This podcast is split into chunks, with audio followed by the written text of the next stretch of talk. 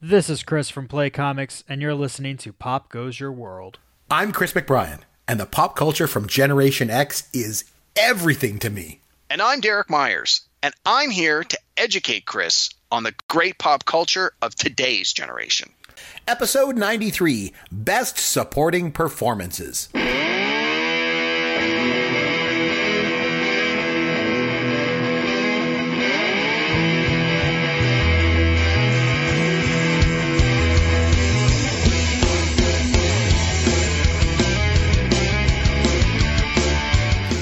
Chris McBrien here, along with Derek Myers, caveman himself. This is Pop Goes Your World. You'll find us on Twitter at C McBrien, that's me, at Amaron underscore DM. For Derek, popgoesyourworld.com is the website. And make sure to leave us a review on iTunes if you download and listen to the show there. Derek, what is new in your world? Hey, Chris, how you doing tonight? I'm doing well. I'm doing good. I am also doing quite well. Uh, you asked what's what's new in my world, so Yes. let me talk a little bit about pop culture. So I watched a Netflix documentary this week called Fyre: Oh, I watched that this week too. The Greatest Party That Never Happened. I watched that this week too, yes. Now, I knew absolutely 100% nothing about this topic. I knew nothing about the company. I knew nothing about the circumstance. Like, this is based on a real thing, which I knew absolutely nothing about. But a number of the podcasts I listened to were reviewing it and saying it was great. And they were talking about the pros and cons. And I had no idea what they were talking about. So I went and watched this documentary. And let me tell you, I loved it. It was good, wasn't it? I liked it too. I really, really enjoyed it. Now, what I've since learned is there is a similar documentary on this same topic that was released on Hulu within a few days of the one that was released on Netflix that tells the same story but interviews different people so you get a slightly different point of view.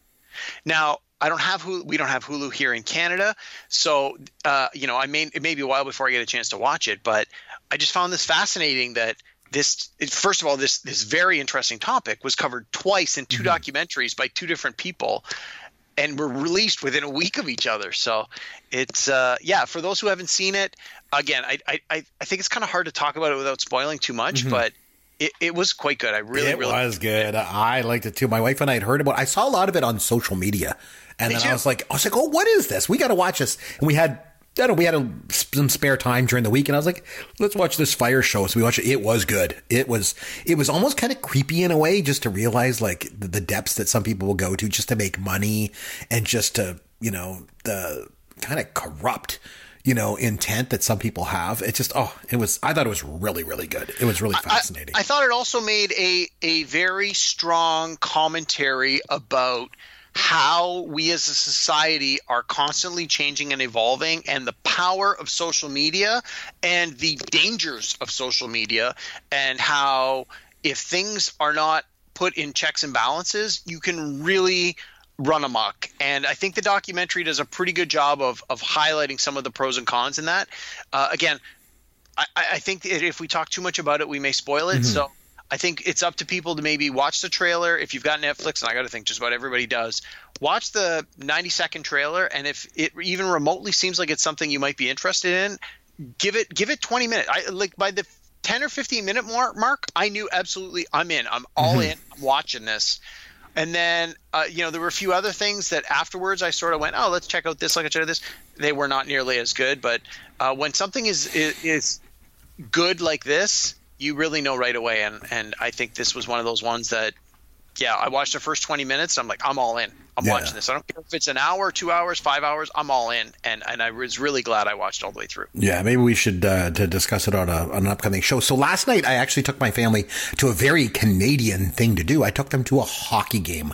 So here in Barrie, Ontario, we have an OHL team. That's an Ontario Hockey League team. It's like a step below the NHL for you know anyone out there that's listening doesn't really know hockey. So anyway, I took them to this game, and the cool thing is, is that I know their social media director. So he said, "Hey, man, I'm going to hook you up. It's all good." So he was fantastic. He got me on the jumbotron. I was playing a game trying to guess which player was this thing, winning ice cream for our whole row. My kids were picked to go uh, to center ice to be the the fans of the game. They got the players came out and autographed their stick and all this stuff. It was just a phenomenal experience for my family, and uh, it was just a really really good time. So a very very Canadian thing to do. So, Nice. So that's one thing, and then the other thing is is I've decided I think I need to lose some weight. Uh, is this a new revelation, Chris? No, no, I mean, you're, it's- you're a pretty skinny guy. You're fading into nothing. Yeah, right. So I've, I've you've known me for like how we probably know each other for what twenty years. He's almost twenty years. 25 yeah. years. So uh, I've always been a big beefy guy, but you know, I just I don't know. I think I need to leave. It's just more of you to love, Chris. Just more of you to Yeah, love. Yeah, I know. The thing is that Christmas time is like just oh man, it's anathema to me because I have all these like wonderful treats around the house. My wife bakes all this like brownies and like these haystack things she calls them. They're all like chocolate and nothing. And just and, and like just oh man, it's the worst. I eat all that stuff. I swear to God, from I would say from December fifteenth to December the thirtieth, I had a higher caloric intake than all of Rhodesia. Oh my. So anyway, it was just bad. Anyway, I, I got to do something about it. But in the meantime, why don't we get started on the topic? Absolutely. Let's go. Let's hit it. I am a super nerd. Dude, I don't know how you didn't get more girls in high school. Or guys for that matter. I got no Nothing. You're a To this caveman. Just club them over the head and drag them yeah. home. Oh my, my, my. And I play a lot of Dungeons and Dragons. You're not a oh, nerd. big Women fan- love Well, yeah, they do, but they're all nerdy women. So The Fonz is 73 years old. Raiders of the Lost Ark is basically Steven Spielberg giving a master's class on how to make a movie. I found a Fonzie shirt that I want I for saw Christmas. it, yeah. And my wife was like, You're not getting that. Can I finish? Can I finish? okay, I'm finished. Okay, so we decided we would take a look at some of our favorite supporting performances of all time. You know, with the Oscars coming up and stuff like that. You and I obviously love the Oscars. We mention them a lot on our show. This is not an Oscar show. You know, just want to just get that clear right off the bat. Instead, we, you and I were talking. We said, you know what would be neat to talk about some of our favorite supporting performances of all time. Some of those supporting actors and actresses, they just don't get their due. You know, it's always about the leading man and the leading lady, and you know they get all the sort of all the glory. And so we, uh, being such movie buffs that we are, you and I, we decided we would put together. And so we're going back to our format of a top five list for this week. And we decided we go back and forth. We'd have a top five of our favorite sort of supporting performances of all time. So before we get into our list, though, I think maybe we should mention there's probably a few that maybe didn't make the cut you know, to the top five. And I'm just wondering, Derek, if you have any honorable mentions that you'd like to get into before we get into your list, because I have a few, and I'll let you go Absolutely. first. So okay, so let me let me build on what you said. Yes. So when we when we discussed this topic, we said let's. T- uh, I think at first it was let's talk about best supporting actor or best supporting actress. Then we said no, no, no. Let's not let's not limit it to gender. Let's talk about best perfor- supporting performer.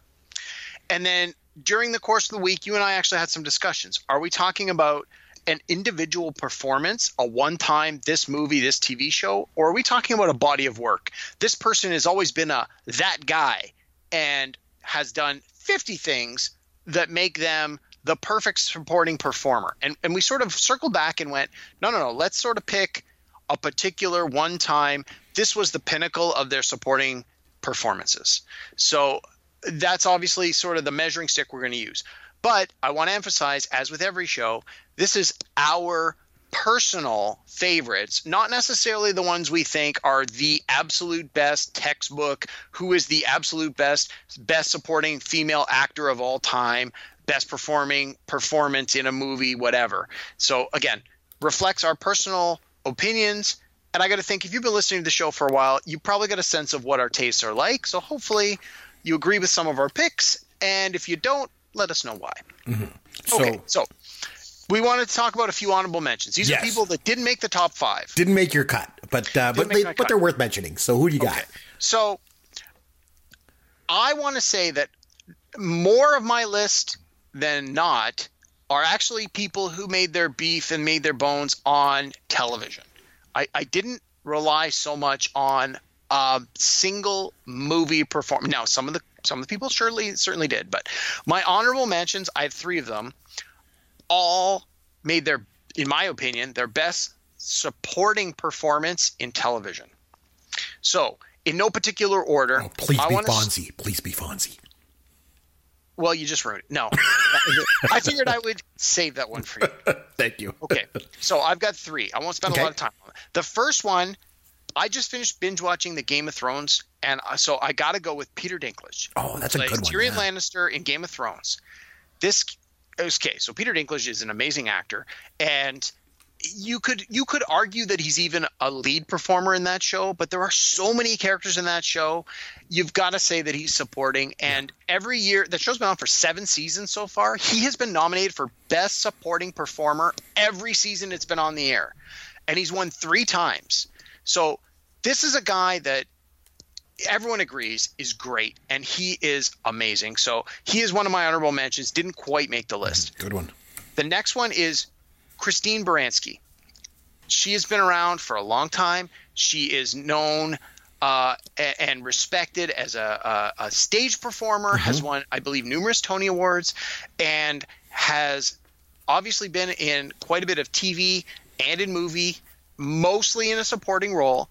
And as I've mentioned on a numerous occasions, she plays a very important role in the show The Good Wife and now the new spinoff, The Good Fight. Mm-hmm. Uh, in The Good Wife specifically, she was a supporting character and was fantastic. The show ran seven, I believe it's seven seasons, and her character of Diane Lockhart was fabulous. And so let me say this. My feeling of how to judge if someone is a, a good supporting performer is – how does their performance emphasize and and complement the lead? Like a good supporting performer should do that. You should be able to sort of say, this person, more than any other actor I could think of, is in this role. And because they were so good in that role as a supporting role, it made the lead performers seem that much better and or made the actual full show or movie that much better. And both peter dinklage and christine baranski in my opinion they those roles could not have been played by anybody else to that level of excellence. And in both cases they have made the people they work with the lead performers that much better. So those are my two honorable mentions. Okay. So i think you mentioned a really good point there and in saying that the supporting performance, the best supporting performances that, you know, that, that, that are out there are the ones that support, you know, the lead and they really complement the lead and they complement the story and they move the story along. And definitely all five that made my top uh, top five. You know, they fall into that category. They definitely support the story. They support the leads. But I have a couple of honorable mentions. Now, two of them, well, let's say three of them, are kind of funny ones. Like I know I like those funny movies, and so like they're not really like sort of you know critically acclaimed performances by any stretch of the imagination. But I loved Curtis Armstrong as Booger in Revenge of the Nerds. He just absolutely just stands out to me nice. as somebody who I just loved as a supporting character. Um, nice. John Belushi uh, as Bluto in Animal From 78 stands out to me. John Candy as Dewey Oxberger in Stripes from 81. Man, I just loved him in that role. I think Teri Garr in almost anything that she has ever done, but especially to be Young Frankenstein as Inga and in Tootsie when she was Sandy in 1982. Like Teri Garr is phenomenal. Everything. Um, an honorable mention that no big surprise from Star Wars. Sir Alec Guinness, I think, is Ben Kenobi. Um, and then he was also a ghost in the other ones, but even though Lucas ruined it with Hayden Christensen over top of Sebastian Shaw, but I won't get into that. Um, and then the last one I'll mention, an honorable mention, is kind of an odd one, maybe you might think, but is Louis Gossett Jr.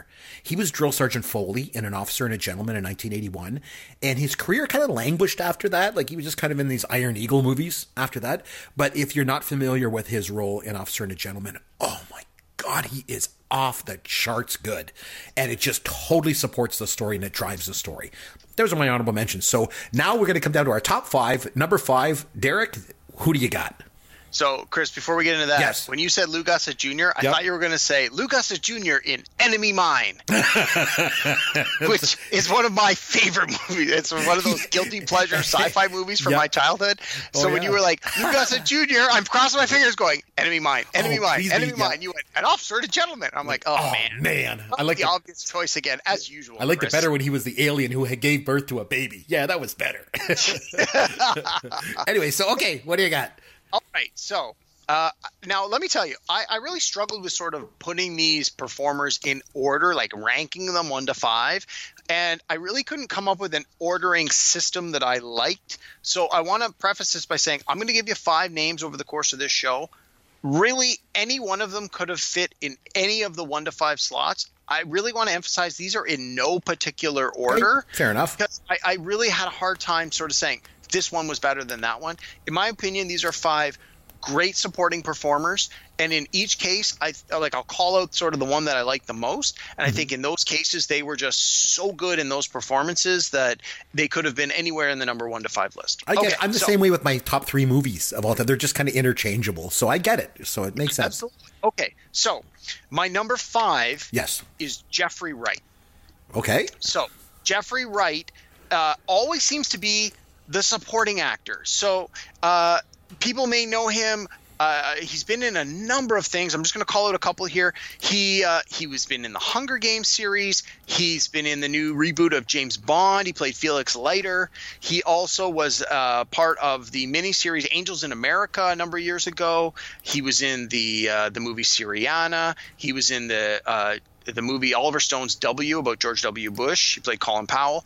But the, the, the role that I'm going to call him out for is his current performance in the HBO series Westworld. He is so good in this role. He he's always a guy that seems to like blend into the background, but when you need something to happen, his character stepped up, uh, which again sort of emphasizes this is what a supporting character is supposed to be. He's not the star of the show. He's the character who conveys some important piece of information or or is the foil to act off of the lead or or is someone there who can you know uh, bounce ideas off of a more significant character? And that's pretty much his role in westworld. He has a very important role to play in the overall show but the show's not about him. He's just a very important piece of a much bigger puzzle. And it, so my number five is jeffrey wright That's a good one. I think I mentioned before on a previous show that um, my wife and I started watching Westworld. I only made it through three episodes and I just gave up. I didn't like it. It was a little just too, I just didn't like it. But I will say this, he actually stood out to me. He's a very, very good actor. I Yeah. like him. He's also very politically active. I like him a lot. He's he's definitely good, and I can see where you know he'd be important in that show. Okay, my number five might be a bit of a surprise. I mentioned the movie Tootsie when I mentioned Teri Garr, and I'm going to stick with that movie because to me that movie is. I've mentioned this before on the podcast as well. That movie is a masterclass in acting. And funny enough, it's centered around actors. That's what it's based on.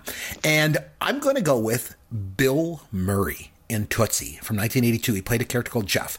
And the thing is, at that point, he'd already established himself as a movie star, right? He was able to carry a film, right? I mean, he was in Meatballs and Stripes, but he took a supporting role here and absolutely killed it. He gives a perfect comedic relief to this movie at key moments in the movie. I'm especially thinking of there's a scene where um, Dustin Hoffman is, is is as Dorothy, and he's basically in the midst of getting, you know, sexually assaulted by George Gaynes's character, and Murray walks in and breaks it up, and then Gaynes, oh, what's going on? And Gaynes leaves, and there's just this hanging silence over the scene, and Murray looks at Hoffman and delivers in total deadpan. He says, "You slut." And it's just, it's an insane moment in the film. It, oh, it's so, his, I believe that his performance, you know, it goes to what we were saying before. It really complements because he really complements Hoffman, and he and he's the perfect character to, to kind of for Hoffman to reflect on what Hoffman's character is doing, why he's doing it. And the thing is, Murray just did it effortlessly. Like it was just just so so effortless the way he did it. And like I said, the movie is basically a masterclass on acting. And him, he's he finds himself in the middle of all these situations, and he's able to play kind of all sides against everybody. And if you're a fan of Bill Murray, like a real fan, and you've never seen Tootsie, watch it. I'm going to for sure nominate that movie for an upcoming podcast. I think every single actor in the movie is outstanding. There's supporting performances from Gaynes, like I mentioned, Teri Garr, like Dabney Coleman. There's Charles Durning, Sydney Pollack, Jessica Lange. Jessica Lange actually won an Oscar for her performance, but Bill Murray was my favorite of all of them in one of my favorite all-time movies of ever, and that's I I, I just loved his performance. Bill Murray and Tootsie, my number five. Nice, nice. So uh, I will admit, I have only ever seen parts of Tootsie. I've never sat down and watched it start to finish, but I think I've seen most of it over the course of like eight different viewings where you sit mm-hmm. down and you're like, oh, this is on, I'll watch it for 15 minutes kind of thing. And yeah, I agree. The uh, the scenes I that I remember seeing with Bill Murray, exactly to your point, he's great. And the thing with that movie too is I think most people reflect back on it or they see it and they see Dustin Hoffman's in drag and it's oh, it's a comedy, it's a comedy, it's a comedy. Tootsie's not a comedy. It really, really is. It has funny parts in it. Bill Murray mostly in most of them, but overall, it's it's a unbelievable character study and it's an unbelievable look at what it's like to be a woman. I think that movie is absolutely phenomenal. Okay, you're number four. All right, so before I go on to number four, I want to just build on something you just mentioned. So, yes. your number five pick was Bill Murray, and you said that, you know, by this point, Bill Murray could and had demonstrated that he could carry a movie himself as a leading man. Yes, he could. So, I want to say that when I was picking my list, I had a few actors where I thought, in this role, in this performance, they are an amazing supporting actor or actress in in an amazing role, doing exactly what a supporting actor is supposed to do. But I tried to stay away from people who I felt could be or even were like leading performers who were just giving a supporting role. Not that that's any less difficult, but to me, a true supporting actor is sort of a that guy where it's never someone who does the leading role. Uh, maybe even it's never somebody who could be the leading role. Uh, either because of their inexperience, if they're relatively young, or just someone who, over the years, is always the supporting role, supporting role, supporting role. So, as we continue to go through the rest of my list, I, I just want to, you know, the listeners to keep that in mind. My list is comprised of people who, for the most part, if not for the all of the part, they're never the leading person at all. So, anyway, we're on number four, right? Yes, that's correct. You're number four. Okay, so number four, I'm going to go with Bill Paxton. So, Bill Paxton has uh, recently passed away. R.I.P. Bill Paxton. Uh, he has been in a ton of movies. He's been in a lot of James Cameron movies, and those are probably the ones he's most well known for, uh, most well remembered for. Um, he was in uh, True Lies. He had a small part. He had a very uh, big supporting role in Apollo 13 with Tom Hanks. He actually had a pretty memorable role in the movie Edge of Tomorrow with Tom Hanks, where or not Tom Hanks, Tom Cruise. Pardon me. Wow, Freudian slip. Um, where Tom Cruise is like uh, constantly uh, dying and then reliving over and over again. Which again, I love that movie, and they're actually making a sequel. But the role that I think he is most well remembered for, especially in a supporting role, is his role as Private Hudson in Aliens. Well, that's a good one. Yeah. Aliens. Loved him in that movie. He was so good. And again, he wasn't the star of that movie. This wasn't Bill Paxton in Aliens. It was Sigourney Weaver in Aliens. And here's a bunch of other people that you probably recognize, maybe not at the time, but since then, you now recognize in a number of supporting roles. And there, believe me, I could have picked any one of a dozen people to say supporting actor from Aliens. But Bill Paxton as Hudson in Aliens has some of the best lines. He delivers some of the the funniest lines, the most uh, pertinent lines, his take, his character's take uh, on like what's happening. He's the character that a normal person watches Aliens, and they're like, they think to themselves, "What's going on here? What would I do in this situation?" And Bill Paxton's character, Private Hudson, he vocalizes it. He's the every man in this movie where he's like, uh, you know, newsflash, we're not going to survive here, man. Like, he's panicking, he's freaking out, he's telling it like it is. And in my opinion, in this movie, he is an awesome supporting character. He and and I think that of all of the roles that he's been, I mean, he did a few movies where he was the lead. He was in Twister as the lead. But again, I never really thought of him as the leading man. He always seemed to me to be at his best when he had a small performance in a bigger piece among other, uh, uh, you know, I don't want to say better actors, but more famous actors, where he just came in, did his little part, Uh, often it was a comedic part or it was played for laughs. Like in True Lies, he plays the used car salesman, and so obviously True Lies is a Schwarzenegger movie. But Paxton has these few key scenes where they are just hilarious scenes, and he, what he brings to it makes the scene that much better. Uh, whether he's playing off of in the True Lies, he's playing off Jamie Lee Curtis and Arnold Schwarzenegger, or well, whether in Aliens he's playing off Sigourney Weaver. Uh, the, the his role as a supporting actor in Aliens is is my number four. Well, when you mentioned you were going to do Bill Paxton, I was like, I really, really hope you're going to say his role as Chet in Weird Science. Oh. you didn't go there. Uh, it's all good though. He, he was really good. Uh, so number four for me, I'm going with. Have you ever seen the movie Arthur? I'm not talking with that remake that they made with uh, Russell Brand or whatever the hell that guy's name is. I'm talking about the one from '81 with Dudley Moore. Have you ever seen that movie? I regret to say that I have actually seen it and I couldn't stand it. I oh my like Dudley goodness. Moore. I don't like Liza Minnelli. Oh. I don't like drunks. Oh, I, nothing redeeming about that movie, in my opinion. I could not stand it. Okay, I will say this: there, there's nothing redeeming about the sequel. Okay, because in the sequel, it things. Uh, it, I don't want to get into it. It's not about breaking that movie down. I think that movie is absolutely fantastic. I love Wow. it. I love it from start to finish. I love every everything about that movie.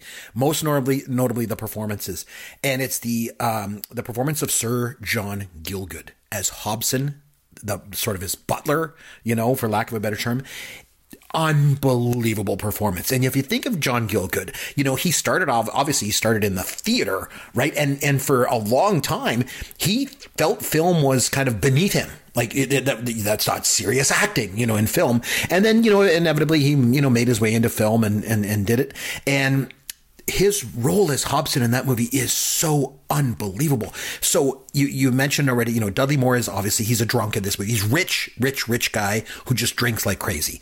And it's just who he is. That's just what he is. That is what he, he says in the movie. This is what I am. And Hobson, John Gilgan's character, is his butler. And the thing is, though, it's like he's meant to hold him accountable but he only holds him accountable in word only. Like he, he's he's really sharp tongued with him, and he like says all these things, and he insults him, and he tries to keep. But really, he lets him do whatever he wants. He doesn't really hold him accountable. He absolutely loves Arthur. He loves, and and, and it's so under the surface. His performance is unbelievable.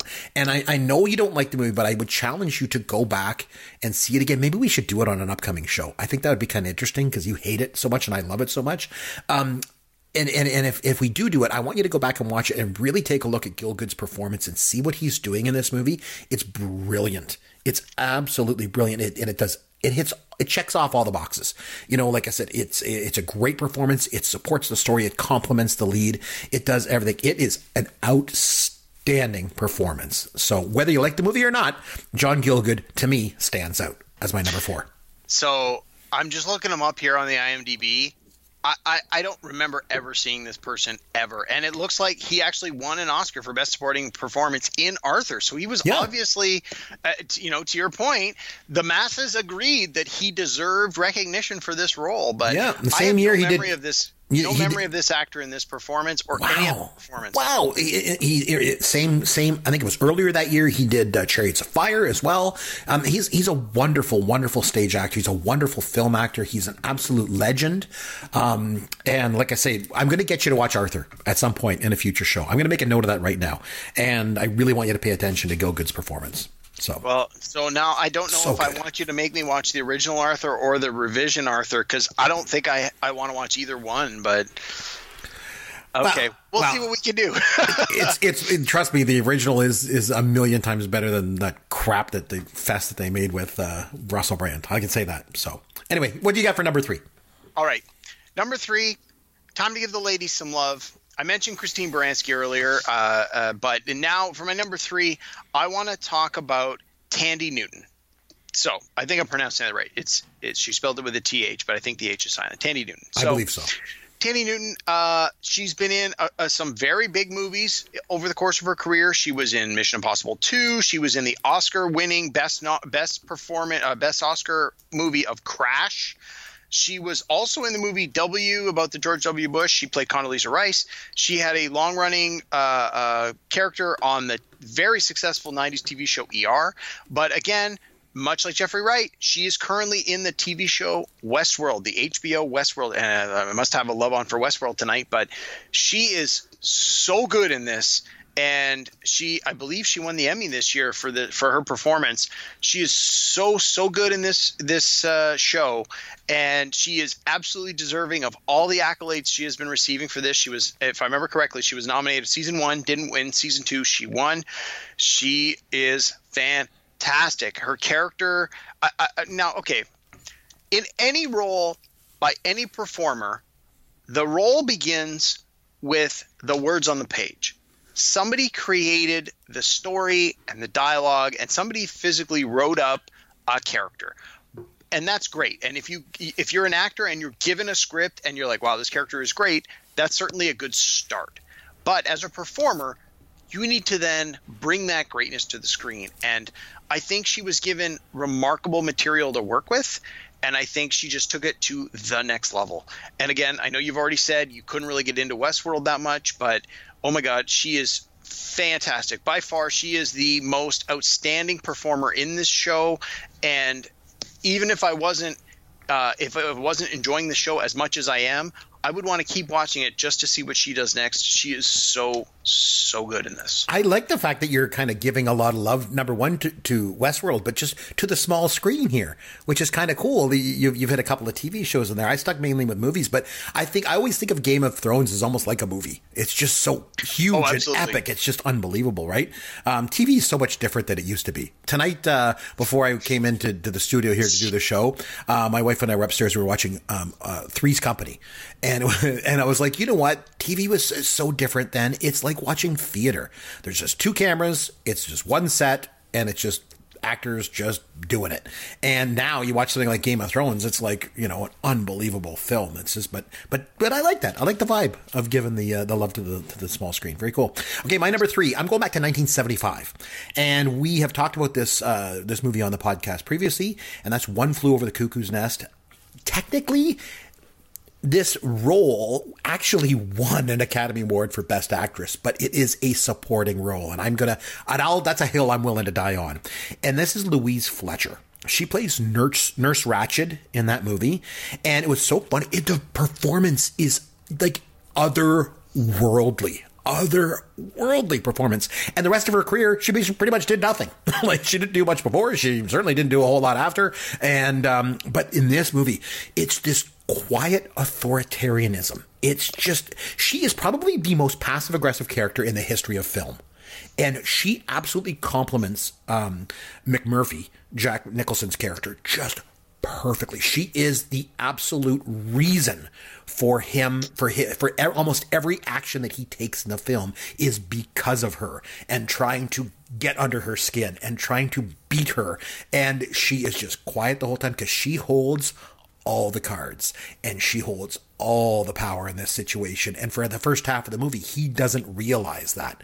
And the second half of the movie is him dealing with the fact that he has zero power and she has all the cards. And this back and forth between them is just so incredible. And I know you've probably you've, you've seen the movie. I'm assuming, right? Many times, many times. You you know exactly what I'm talking about. Yeah, love it. Her performance is like off the charts good. It is one of my favorite performances of all time. And I'm glad you said earlier, giving a little love to the ladies here because I, it's time that I got to an actress and she is absolutely one of the best on screen performances by an actress in the history of film.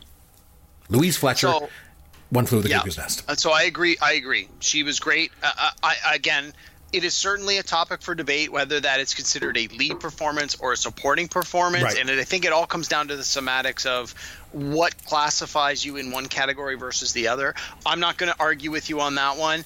I think it could go either way and if you want to say it's supporting, I agree with you.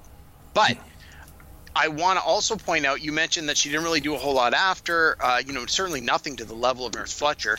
Um, as a big sci-fi nerd, I am a huge fan of Star Trek in all its iterations that it's ever had. Right. And the Star Trek series, Star Trek Deep Space 9 mm-hmm. which is a we'll call it a spin-off of Star Trek The Next Generation. Uh, she was featured prominently in that show. She played uh, Kai Winn, and she was basically a religious leader of uh, and again a supporting role it was like you had the star trek the, the the federation and they controlled the space station and they were like the quote unquote military presence uh, over a, a, world that had been devastated by war. And she was a religious leader from this world that was now in a rebuilding phase. But because they were so impoverished and so destroyed, the religious sect of this society had tremendous influence over the people. And to me, this was really an extension of her Nurse Ratched character, where she could be that passive aggressive. She could wield this immense power in a very subtle way and manipulate people and get things to happen the way she wanted them to happen without them realizing it. And I think that her role in Star Trek, although nowhere near as good as her performance in One Flew Over the Cuckoo's Nest, you definitely needed someone with that uh, level of acting chops to to take that character as it was written and really emphasize this is what I think this character is really all about. And I think that she brought a lot to that character that any other actress would have not been able to deliver. So I, I, think that's another example of her ability to be that supporting performer. She obviously she's not one of the quote unquote Star Trek people. She's not one of the Federation officers. She wasn't in every single episode of that show by any stretch of the imagination. But when she was in an episode, you knew she was going to do something, say something, or be in a pivotal scene where if anyone else was doing it, it wouldn't have pulled it off nearly as well. So, yeah, I support what you've been saying about her 100%. So, this episode of the pod is very interesting because every time I think you're going to go a certain way, you go a different way. And it's really interesting because right there, when you mentioned, uh, oh, yeah, she has done stuff since then, and you're like, I'm a big fan of science fiction. I thought for sure you were going to mention that she was in Invaders from Mars. I just, I don't know. I thought you were going there. That movie was just awful. So, anyway, okay, what do you got for your number two? all right. All right. So, again, no particular order. Right. And really, I'm literally flip. Well, not literally. I'm metaphorically flipping the coin here. I'm going to say my number two is one of my all-time favorite, quote unquote, that guys, Paul Giamatti. Oh yeah, he's good. So, uh, you've heard me talking recently on the podcast about the show Billions. He yeah. actually is one of the leads in Billions, so I sort of crossed that off the list. But Paul Giamatti is, in my mind, not a leading man he's not sexy, he's not tall, he's not good looking. He is an actor's actor. He he is an average looking guy, an average physique, if not, you know, you could argue he's a little overweight in a lot of his performances. Um, but he more than makes up for any potential shortcomings compare you know on the Hollywood beauty scale by his and acting. he's sorry and he's bald too. Not that yeah, there's anything wrong with that cape not there's anything wrong with that either. He has been in so many like you look at his imdb there's got to be 100 credits there. He's in everything and he's always a that guy where someone goes oh i know that guy. He was in that thing where he was the friend of the guy um, and that seems to be his entire resume, where he's like the supporting actor. So, uh, again, I've got a few of his supporting roles here. He was in Cinderella Man uh, with Russell Crowe. He was in Sideways, which is a movie about the wine tasting. He was in the Tim Burton version of Planet of the Apes, and he plays a fantastic ape covered in the makeup. He looks so good. He was in Man on the Moon, the story of Andy Kaufman. Uh, he had a very small but very memorable part in the um, Al Pacino movie uh, Donnie Brasco with uh, Johnny Depp, where he has this whole scene where he's like, "Tell me about when you say forget about it," and there's this whole back and forth dialogue. But the part that all that I personally have always loved is his role in the Howard Stern movie. Oh yes. Yes, I was hoping you would go there. Finally, you went so where I wanted you to go. Oh, he so was good. so good in that role. Pig. Again, oh. watch this movie, and it's a movie about Howard Stern. It's a yep. biopic about the life of Howard Stern. And it's written and told and acted by Howard Stern. So, of course, everything in the movie is going to be Howard Stern telling you his story about why he's the greatest person ever and how he's the king of all media and all of the trials and tribulations of his life. But in every scene, Howard Stern is made out to be the hero. And of course, if you're the one telling that story, all the people that stand in your way are the villains. And Paul Giamatti is one of the characters that stands in his way. So of course he paints him in the worst possible light in every possible scene, and they're hilarious. It is played for comedy so well. Paul Giamatti, it like the the story wouldn't be that funny, the scenes wouldn't be that great if Paul Giamatti wasn't as good as he is. I agree hundred percent. Oh, he's so he's so good. I'm like I'm, I'm laughing just thinking about it. Where he calls him pig vomit through the whole Yep. movie, and just the oh, again.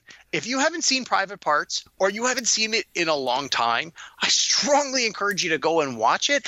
And I I mean, I think it's a great movie, start to finish, uh, in its own right.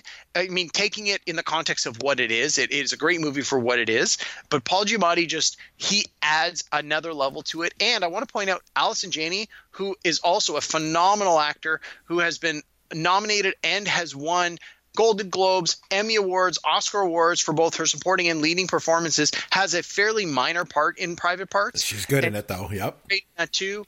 Uh, yeah, this Private Parts is one of those movies where Howard Stern realized I'm not an actor, so how do we make this movie great? We surround him with great actors, and there are a ton of great actors in this movie. Paul Giamatti in the supporting performance in this movie is fantastic. Oh, I couldn't agree with you. I'm so glad you went there. WNBC. WNBC. He is so good in that. I don't think there's anything that that uh, that Paul Giamatti's been in that is he's not good in. He's an amazing actor. He's just like you said, an actor's actor. And a little known fact about him too: his dad was A. Bartlett Giamatti, who was the uh, commissioner of baseball back in the 80s. Really? He's the one that actually put the lifetime ban on Pete Rose. No. Yeah, really? yeah. Believe it or not, yeah. Oh, my is. God. It's amazing. But I'm so glad you went there because he's done so much work, and it's so funny you mentioned Sideways because he was a lead lead actor in Sideways, and he was like perfect for that. But he just he's not a lead guy; he's a supporting guy. But oh man, the Private Parts. I'm making a note too. Private Parts is another movie that we got to break down at some point on a future show. Okay, my number two. I'm going back to 1984 with a movie that I have mentioned before on the podcast, and that's The Killing Fields. I don't know if you've seen that movie. Have you seen it? Uh, more than once. And and I'll be honest the very first time I ever watched it was because you suggested I should back in the early 90s after we Oh, first yes, met I said Chris you're a big movie guy. I'm a big movie guy and we've just met. Give me your top 10 favorite movies of all time. And you gave me a list and I think there's only like 3 on the list I had never seen. And The Killing Fields was one of those ones where I said not only have I never seen this I've never heard of this. And you said Cave, if you want to be a movie guy, you need to watch this movie. And I went, not only did I watch it, I went out and I bought the DVD and I still have it in my collection and I watched it a handful of times. And that first time was because you said, you have to watch this movie. And I went, Chris, I take your word for it. I trust your judgment. I'm going to do this. and That I is listened to the podcast that you and you and Yancey did on this. Yep. And again, love. I mean, I thought the podcast was great. I think you guys, uh, you know, nailed it 100% as you went through it. And yeah, I I thought this movie was fantastic, and I would never ever in my wildest dreams have watched it if you personally had not recommended it to me when you did. That's so cool. That'd be like back in like 93, 94 when Yeah, we first met. was- I remember, I remember we were talking because you and I, one of the main reasons, and I think I've mentioned this on the pod previously, one of the main reasons why we became such good friends is because we just had this shared mutual absolute love of film. Like not just movies, but I'm talking like film buffs. Like we liked all kinds of film. And I remember, oh God, I forgot all about that, but I remember that. I now. may actually still have that top 10 list. I, I very distinctly remember writing it down. And you know what? Um that's a uh, you know note to self. yeah. If I have it, I know it'll be in a certain uh, filing cabinet that I have. I'm going to look for it this week, and if That I can so find cool. it, we'll talk about that on a future episode. That this would be is the something. top ten that Chris recommended in like 1994 that I should watch, uh, and I think that the list would probably still hold up pretty well. Oh, I would hope so. So obviously, from from that uh, movie, uh, I'm going with Dr. Haing S. Ngor, who plays Dith Pran. One of the most harrowing performances I've ever seen in a film.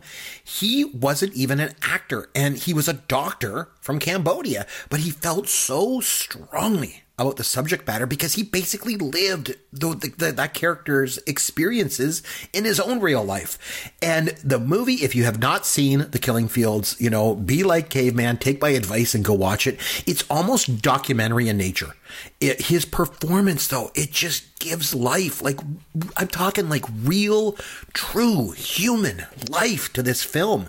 Because, he, like I say, he wasn't a professional actor. His performance comes off just about as realistic as you can possibly get. And that's exactly what the film needs. You know, that, oh, the movie is so good. So obviously it's about Cambodia, you know, right next to Vietnam during the Vietnam War and what happens in Cambodia and with, you know, um, with the Khmer Rouge when they come in and Phnom Penh falls and all that stuff.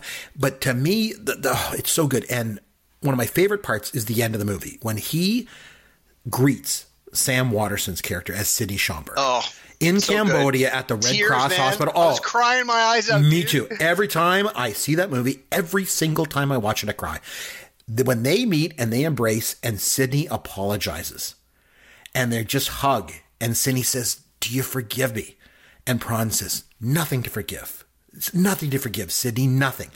And just the way he delivers that line, it gets me every time I watch the movie. You know, it like I say, it's the one movie that makes me cry every single time I watch it. It's a combination of a few things. I think for me, it's like the fact that it's real. It's about two real life people, right? I mean, they're they're they're. It's a true story that actually happened to those people, and I think also the fact that you know the genocide of the killing fields that itself that happened, and the fact that you know Ngor himself it is he's invested in, he's rooted in the content of the film, and like I say, most importantly, the way he delivers that line, like he's smiling, he's just glad to be alive and glad to be reunited with his friend. It is powerful, powerful stuff, and Ngor is the reason why it works so well. So that's my number two. I don't think I got anything else to add to that. That was Yeah. great. God, I love that movie. Oh, I Yeah, love it so so, much, so much. So good. That that is All that right. is the reason why they call them moving pictures, the Killing Fields. Yeah, for sure. So good. All right, let's uh, let's move this upbeat a little bit. Okay, so my number one. Again, these all could have been in any order, and I think there's actually an outside chance, Chris, that you and I may have the same number one, but probably not. I'm thinking we might. I don't know. I got a sneaky suspicion. We don't share our lists ahead of time. We come into the studio blind, but I got a funny feeling we would have the same one. Go ahead. All right, my number. uh, If I've got the same one, you got to call it out immediately. Yeah. My number one pick, the late great Philip Seymour Hoffman. Oh no, we do not. Okay, so Philip Seymour Hoffman again, another one of the that guy. He was in tons of movies, and for the vast majority of his career, he was the supporting actor. Again, not the greatest looking guy for the most part. Always a little overweight. Always had funny hair. Uh, you know, he he was the lead in a few movies, but he was never the romantic lead that gets the girl. He was always, you know, the character actor. Truman Capote. You know. Yeah, like that was yeah. so he was the lead as Truman Capote. He won an Oscar for playing Truman Capote. But again, that was sort of the anomaly. For the vast majority of his career, he was the supporting guy. You have all your other cast in the movie, and then you throw in Philip Seymour Hoffman as the villain or as the supporting actor in this minor role where he has a handful of scenes and he just kills it every time he's in those handful of scenes. And as his career went on, his handful of scenes got better and better and better. He didn't necessarily get a lot more screen time when he was the supporting actor, although of course because he became a bigger name they started to give him more screen time, but he was great. So again, I'm just going to run down a quick list of some of the things that he was in. So, so as a supporting actor, he was in Twister. He was in Almost Famous, which he had a very small part but was so good. He was in The Talented Mr. Ripley with Matt Damon. Matt Damon. he was in Moneyball. He was in the Hunger Games franchise. He was in Doubt, which I believe he was nominated for an Oscar for that. And he was in Mission Impossible 3. But the one I want to call out is one of my personal favorite movies and one of his personal favorite performances is in Boogie Nights. Oh, he was great in that movie. He played Scotty, and he's just so awkward. And so like he's clearly a gay character in the 70s working on porno sets seeing naked people all the time but is not doesn't look anything like them he's fat and he's got bad hair and he's not the prettiest guy and he has no self-confidence and he just wants to impress the pretty people and he wants Those really tight cut off jeans that he would Yeah. wear. Oh yes, so two good. sizes too small. Yep. And it's like, you know, Dirk Diggler has an orange car, so he has to get an orange car because that's what cool people do. And it's like he's again in a movie like Boogie Nights, where it's such an ensemble of all these great performances by so many great actors.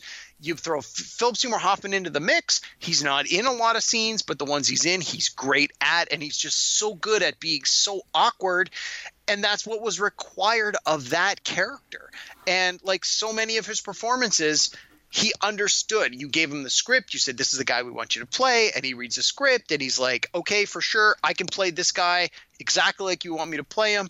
But he always brings that little something to it that makes it that much better.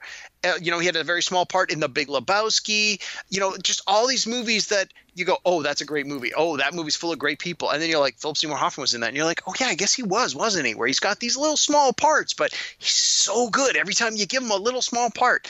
And unfortunately, a few years ago, he passed away. And I think that had he lived on and had he had many years ahead of him to continue, he would have been the guy that every year, Best Supporting Oscar nomination, Philip Seymour Hoffman, he would have been that guy who has all the nominations, and ends up getting all the awards, not necessarily for the lead actor, but always gets recognized for a great performance. And I think we lost him too soon, and we miss we're, you know we miss a giant here. He was great as a supporting actor. In this particular case, Boogie Nights was my my favorite. He's my number one. Oh, that's a good one. I like him a lot. Um, yeah, I was I was wasn't sure if you were going to go with uh, what, what, what performance, and I was thinking, oh, I really really hope that you go with Boogie Nights because he was just so good in that movie. Okay, my number one. Now, as far as the Oscars go, Jaws won for best score. It took home an, an, Academy Award for Best Sound and for Best Editing because Verna Fields is a legend. Um, anybody was nominated for Best Picture, lost to Cuckoo's Nest, which I cannot begrudge, you know. So, but how? How in the hell did Robert Shaw not even get nominated for a Best Supporting Actor? I don't understand. His turn as Quint is my number one Best Supporting performance of all time. He didn't even get a nomination. I don't understand. I, mean, I guess this was maybe back when the you know the Academy pretty much hated Spielberg. You know, because he kind of represented the movie brats from the film school generation of directors. I don't know, but that scene the where he, he he gives his speech about the Indianapolis. Yeah, that was originally written by Howard Sackler, and then Spielberg rewrote that scene, and then Howard or then um, uh, Robert Shaw said, "I want to crack at it." And he rewrote Spielberg, and so what he reads in that scene, he actually rewrote, and that was his, and it is just unbelievable. Just the the way he paints a picture of that scene, you feel like you're in the water with those guys on the Indianapolis. It's unbelievable. And he elevates the, the idea of the supporting role to something that's iconic. And the thing is, it's still a supporting role because he compliments Chief Brody. He, he compliments him perfectly because where Brody's naive, Shaw is like jaded, right? And he also complements the whole idea of the shark because he's in a boat, he's got all these harpoons, you know, he's got the barrels, he's taken the shark down, and the shark takes him down. It is an unbelievably supporting role in every facet of it. He supports everything that goes on in the movie, uh, but he's not the lead, but he is absolutely phenomenal. Robert Shaw as Quint in Jaws, the best supporting performance I have ever seen in my entire life. I agree. He was great. And so now I heard, I don't know if this is true, but for that scene that you're talking about, uh, he did the scene yep. the first time, and it was just okay. And even he realized it wasn't his best work. And then, again, I may not be right here. This is just what I've heard. I've read on the internet. He basically he went back and he said to Spielberg, "Let me have a couple of drinks, and then tell the story again." And he did, and so the scene that you see on film is after he's had a few drinks. And that was the performance they kept because they felt that given that given that what the characters were going through at the time, that they were on the boat and they were hunting the shark and they were stressed and they had, you know, all this other stuff that had been going on. The, I think even in the scene the characters are drinking. They are. And, and, and they, they, all come off as if they've had quite a bit to drink in that yeah. scene. So they the actors very well could have when they did that yeah. scene and and I mean a slightly different time where that kind of thing was certainly not as frowned upon as it probably is today. But uh, I had heard, I've heard that that's what happened is he did it stone cold sober. It was not a great read. Even sort of everyone went, yeah, that was just okay. We can use it if we need to. And and he as as the consummate professional said, no, no, no, I can do this better. I need a few drinks first. Got to get into character, and then did it and that's what they that's what they went with. Again, yeah, that's that, what I've heard more than one place. And if it is, you know, my hats off to him because sometimes you have a few drinks and it's a lot harder to get those stories out in words Mm-hmm. that make sense. So While still in character and everything, and that could very well be the, the case. Um, I mean, I think I think he was known as a bit of a drinker, and I think he was also known as a bit of an ugly drinker, if I'm not mistaken. I've heard that too. from the stories that I heard, you know, about him. But um, and that very well, you know, could have been the thing. But the thing with that scene too, that's just so incredible. It's almost theatrical in nature because the camera is on him, and it doesn't budge. It's just on him, and it's just him filling the screen, and you are just mesmerized. You can't take your you can't take your eyes off of him. You just watch him, and he just lays out this story. And there's been some great, you know, monologues in films before, but there's something about that one that's just so you you look at it and you I think maybe his physical appearance had a lot to do with it too, but you he is that character. He is that character and you believe that he was there. You believe he he hunts sharks for for first of all, and you believe that he was on the Indianapolis, and you believe that he was in the water with those men. You believe he saw that carnage. You everything about just it's unbelievable. It is truly truly an iconic iconic uh, thing, and it's so funny. You know, you and I have talked about this before about some of these you know casting directions or, or, decisions, I should say, these casting decisions that directors make. Because originally they didn't, they, that wasn't the first choice. Robert Shaw was not the first choice for that. They wanted Lee Marvin, and Lee Marvin wasn't available. And then they wanted uh, Sterling Hayden, and Sterling Hayden wasn't available. So they ended up kind of going with Shaw because I think um, Spielberg liked him in The Sting, which was another great performance of his. That's a great movie. Yeah. Another great supporting performance, but uh, it's just funny that he ended up kind of falling into that role and then just just killing it. Dreyfuss fell into his role too. Talking of a supporting actor in that movie, he kind of fell into that role too and just killed it as well. But Robert Shaw, man, oh man, he was something else. Well, there we go. We made it through our, our list. Lots of amazing performances. It's funny, like I said at the beginning, I kind of thought of ones that I kind of like personally, like, you know, like, like Booker, you know, and stuff like that. yeah. But I thought, no, I really, being the, the film buff in me kind of came out when, when we, when I was thinking about this a bit more and I decided to kind of go in a different direction. But, uh, anyway, let's lighten things up with a little bit of, Fun with Caveman. okay, caveman, over to you this week, my friend. What do you got? All right, so I wanted to try and keep this uh, a little bit simple for you. So uh, we we have just spent the last you know 45 minutes to an hour talking about supporting actors. Yes. And although we said off the top, this is not an Oscar show, I'm going to give you a bunch of Oscar trivia Okay. because I love the Oscars. I love the Oscars, and I got to think a lot of our listeners love the Oscars. So I'm going to give you a list of names of performers. Some, and they've all been nominated for both Oscars as a lead performer and Oscars as a supporting performer. Okay. What I'm asking you with each name, which of those two categories have they received more nominations? Oh, wow. As lead As or a lead or supporting. Okay. Yes. Okay. Okay. And then for bonus points, if you want to tell me what movies they've actually won for, great. I'll give you the bonus points. But that's sort of a, a, a you know a little throwaway extra. My, my right. real question is, in all cases, have they won more? Uh, have they been nominated more as a lead or a support? And I will tell you now, there's no trick questions in here. Okay. Every person on the list has been nominated for at least one of each category. Okay, good. And no circumstance is it a tie. I made sure not Okay, to pick perfect. anyone who had like two and two. There is a clear, correct answer for every single person I'm going to ask you down the list. Because on a couple of shows, you've been slipping in a couple of Fargan trick questions. So this time, I want to make it as easy as I can. Sounds good. think this, some of these might be Yep. a little more difficult than others. So, lead performer, supporting performer, everyone on the list has been nominated both. Which of the two categories have they been nominated for most? Most. Okay, let's give it a try. Okay. So, the very first one I want to say is very timely. Okay. It is Albert Finney, who just passed away today. R.I.P. Albert Finney. He died at 82. Albert Finney was nominated for five Academy Awards. More lead or more supporting? I will say uh, more lead actor. He's more of a lead actor because go, I'm going back to Tom Jones, so I'll say uh, I'll say lead. Yeah, lead is correct. Four Nice. times the lead actor, once the supporting. Nice. All right, next one on the list Frances McDormand. Oh, Frances McDormand. I got to go with lead. No, that's not true. Oh, She's been nominated twice for lead and three times for supporting. Hmm, interesting. I just think of Fargo, so I think of lead there. Yeah. So let me ask you: She's Mm-hmm. won two Oscars. Can you name the movie she's she's won? Um. Well, Fargo's one, right? Fargo, yeah, for sure. Good call. Um. Not sure what the other one is. It was last year. Yeah. See, I don't remember anything that happens after 1989. So. Last year was three billboards outside of Ebbing. Oh, Missouri. right, right, right, right, So right. she's won twice, and it was for both of her two lead roles. She's been nominated three times for supporting, never won for supporting. Interesting. All right. Uh, next on the list, Gene Hackman.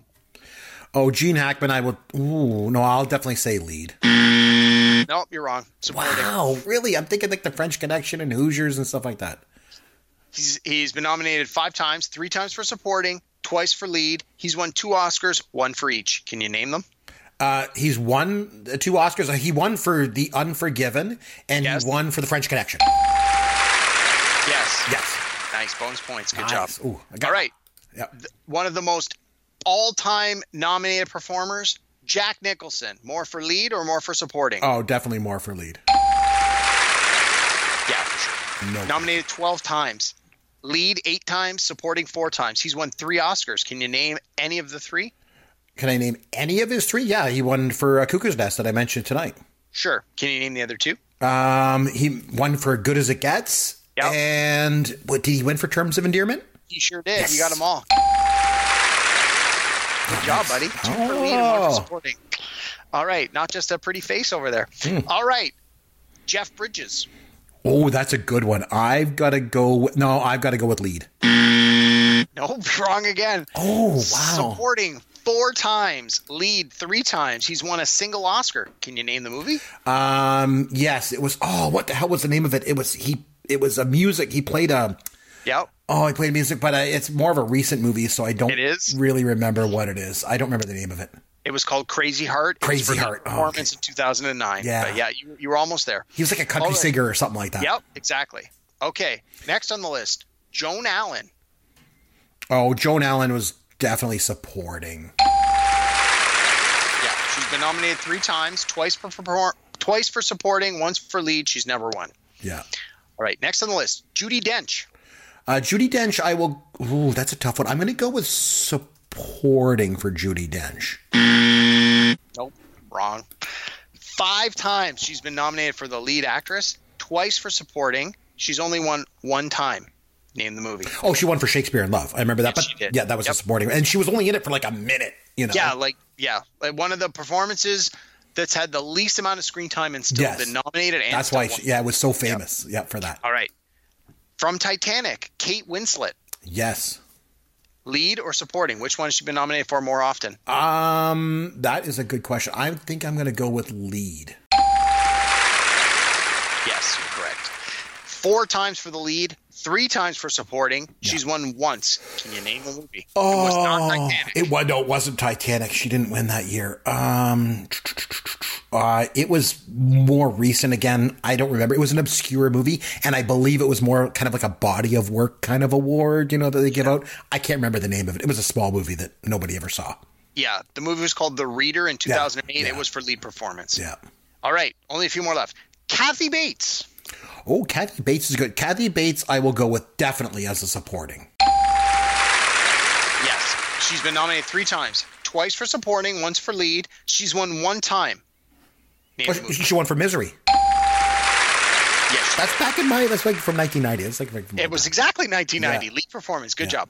All right. That was How when she. That was like one of her first roles, if I remember correctly. Indeed, it was. How about Morgan Freeman?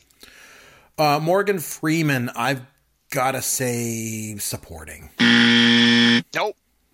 Lead actor three times, supporting two times. He's won once. Can you name the movie? Yeah, he won for um, Million Dollar Baby, right? Yes, he did. Yeah, yep. yeah.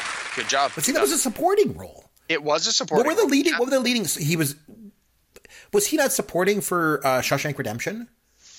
I honestly, I, you know what? I don't think he was nominated for that, to be honest with you. But I don't have the list in front of me. I no, he, he was nominated for Shawshank Redemption. I thought it was supporting, and I, I think I if I remember correctly, we go all the way back to his first role back in Street Smart. I think he was nominated. That, that's why I just I thought he's a supporting kind of guy. But mm, oh well. All right, Nick Nolte. Oh, Nick Nolte. I got to go with uh, leading actor for Nick Yes. Nolte. Yeah, for sure. I couldn't believe it. Nick Nolte's been nominated three times, twice for lead, once for supporting, never won. That doesn't surprise me. Right. I was blown away that he'd been nominated three times. All He's right. been nominated for The Prince of Tides, but I don't think I could name another movie he's been nominated for. was he not uh Nick Nolte? No, I was gonna say uh Buddy Holly, but that was Gary Busey, wasn't it? Yeah, that was Gary Busey. Get those two guys mixed up all the time. Yeah. All right. Renee Zellweger. Uh, Renee Zellweger, I've got to say, I'll say supporting. Nope. She's only been nominated three times, twice for lead, once for supporting. She's Oh, won, because of Bridget Jones' Diary. Oh, that's yeah. right. That's She's right. won one time for supporting. Can you name the movie? Uh, yeah, she was. It was the oh, the one where she's wearing like the cowboy hat and she's got the rifle. Cold is it Cold Mountain? Is that what it's called? Yes, I remember that. It was- yeah, I remember that. I'll never forget her at the uh, the Oscars. That I'm a big Oscar buff, uh, and I remember her at the Oscars because I just remember like she does, makes that funny squinchy look with her face. All right. Robin Williams. Uh, Robin Williams, I oh jeez, that's a good. I'm gonna go with lead. You would be correct. Yes, you, we think of it because he won um, Best Supporting Actor for Good Will Hunting, Yes, he did. but he's more of a lead because uh, I want to say Garp and um, and, Good Morning Vietnam, right? As Yeah. lead, He was nominated four times, three times for lead Dead. Poet Society, probably the other one, right? Uh, again, I don't. I'm sorry, I don't have the list in front of me. I just had. I was trying to rifle these off as fast as I Mm-hmm. Could. Uh, but yes, his one supporting was Good Will Hunting, which he did win for, which you got. Yes, Okay. he last beat, he beat Burt. Reynolds that year. I remember. Yep. Last one on the list. Yes. William Hurt. William Hurt, I will definitely say was a lead actor for sure. Yes, he was. Three nominations for lead, one for supporting. He won one Oscar. Can you name what movie it was from? Uh, I want to say it was for um, oh, it was um, it was in the 80s. Oh. your wits. Children of the Lesser God. Nope. Want to take another guess? Was it Kiss of the Spider Woman? Kiss of the Spider Woman. Yes. Oh, wow, interesting. So, I think of him as also like history of violence, and uh, yeah, oh god, he was he was pretty good. He was pretty good. he was. All right. So that was it. Good job, Chris. You got a lot of them, but I jumped a few. It's really hard when because I I know a lot of these actors and, and the roles and the, what they were nominated for, but trying to think like which one is more or less. It's that's a that's a good one. I like that. That's a good. Nice. Uh, well, we, maybe we come back to something like this in a future episode. Then. Yeah, no, good job. Good job. I thought that was a lot of fun. Um, okay, so like it's time of the, the pod before we wrap things up for me to uh, to pick a film for us to come back uh, to watch and come back next week and talk all about. Uh, I'm going to go way back. I'm going to go back to 1968 on you on this one, okay? And um, horror movies. Okay, I don't know if you're a big horror movie fan or not, but what I want you to do is I want you to go back and watch Night of the Living Dead because I know you have not seen that movie, have you, Derek? I, I have not. I'm not a big fan of horror movies, but I am. But you're a- but you're a fan of film. the zombie genre. Okay, okay. Um, now I know this one is sort of the granddaddy of all uh, uh, zombie movies. This is one that sparks it all off. I know it's a relatively low budget movie, and it's a lot of what you don't see is scarier than what you do see, which I, I can certainly appreciate and do love. Uh, so I'll give it a go. So, We'll, so uh, yeah, whether or not you love like horror movies or not is not really, you know, it's not really the point. The point is you're a film buff, and horror is a is a masterful genre. For there, there's some bad ones, and I think horror as a genre gets a bad rap because there's so many crappy ones, and there's so many like you know these slasher movies and all this crap, right? But there, but the horror genre can be phenomenal from a film perspective, and I think this is absolutely one of the best horror movies that's ever made, probably top two. This and Psycho. Wow. This and Psycho, I would say, are the two best horror movies ever made. And you're right, it's made on a shoestring budget, but it has all the elements of a great film. Dude, it really does. It is so good. Low budget. A lot of the performers in it aren't even professional actors. It is absolutely outstanding, and the ending packs a punch.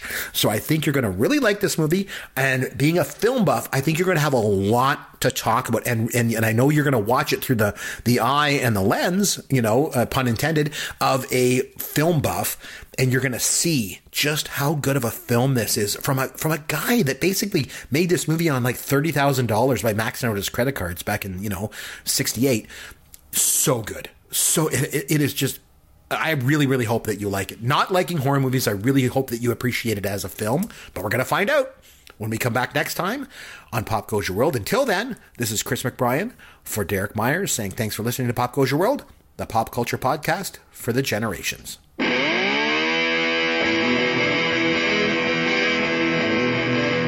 Thanks for listening to Pop Goes Your World. You can contact Chris and Derek at popgoesyourworld.com please take a minute and review the podcast on iTunes or wherever you download and listen to the show.